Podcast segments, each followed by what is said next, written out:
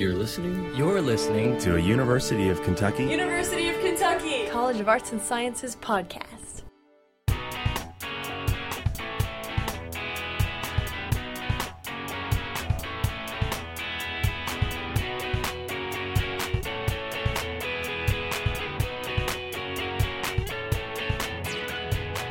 Despite sweaty palms, stage fright, and speaking in a foreign language, UK junior Fayed Manin managed to keep his cool and placed first in the advanced category at Kentucky's first annual Japanese speech contest on March 1st of 2014.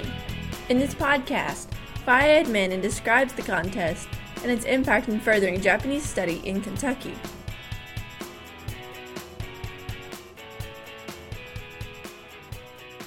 My name is Fayed Manin. I am a double major in biology and Japanese language and literature. Recently, you participated in a Japanese speech contest. Can you tell me about that? It was a lot of fun. There were a lot of students from all over Kentucky, a lot of college students, and a lot of high school students. So it was really interesting getting to talk to a lot of students from around the state who are studying Japanese as well. I ended up winning the uh, first place in the advanced divisions. Can you tell me about some of the guidelines for the contest? There were about four divisions. There was beginner, intermediate, advanced, and advanced plus. And they were all kind of separated by how many years of Japanese you had been studying. So I participated in advanced. For the advanced section, you had to write a speech that would last about three to four minutes, and you had to completely memorize it. So that was probably the most difficult part was trying to memorize the whole speech. And of course, you know, these aren't really part of the official guidelines, but when you're making a speech, you have to make sure that you properly speak. You don't want to talk too fast, you don't want to talk too slow, you want to make proper eye contact, things like that as well. What was your speech about? The translated title is My Chosen Path. I spoke about, you know, how the difficulties of becoming a doctor within the US. So it kind of focused a lot on education and training. I also want to become a professor. So I wanted to talk about the stuff I wanted to teach, you know, why I wanted to teach and all the things that I've done to prepare for that so far. Did you learn anything from the contest? I hadn't really realized how much Japanese uh, education was important around the state. A lot of other schools are starting to, you know, get like big Japanese programs, and a lot of students are starting to get really, really good. I was really glad to see that a lot of other students were just so interested so early in their lives and made me a little bit jealous. What do you enjoy most about learning Japanese? I really enjoy learning the culture.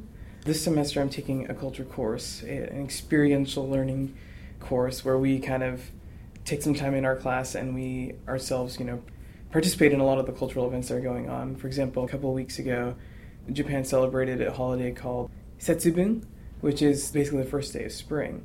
And so we kind of participated in the cultural activities, including throwing roasted beans, although we use peanuts instead of beans, and you know making sushi and eating the sushi in, in like the proper ways.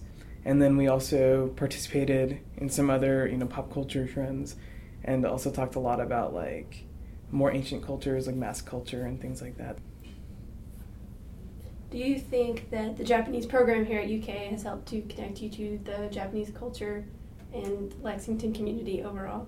Definitely, actually. Right now, I'm working as an intern at Lafayette High School. That is through like the Japan Studies program here at UK.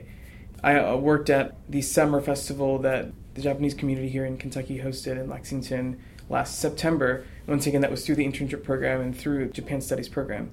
And so, basically, all the opportunities I have had with integrating within the Japanese community and here in Lexington and Kentucky has been through the Japan Studies program. And I think for a small new program, they're doing a great job of integrating to the community. Do you have any advice for students who may want to compete next year? Uh, practice, practice, practice. It's all practice. I think it's important to study any foreign language. It doesn't have to be Japanese. It doesn't have to be Spanish or French. It can be any any language that you want. But really, I think learning any foreign language makes you holistically better, not just at communicating directly with people that speak that language, but even communicating in general. You know, I learned a lot about what it means to be humble and what it means to honor other people from learning Japanese. Much more than I had ever learned, you know, just speaking English.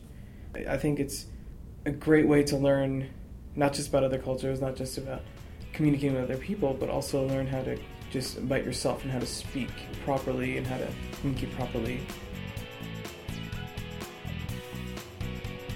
Thanks for listening, and thanks to the College of Arts and Sciences and the Japanese Studies Department for making this podcast possible.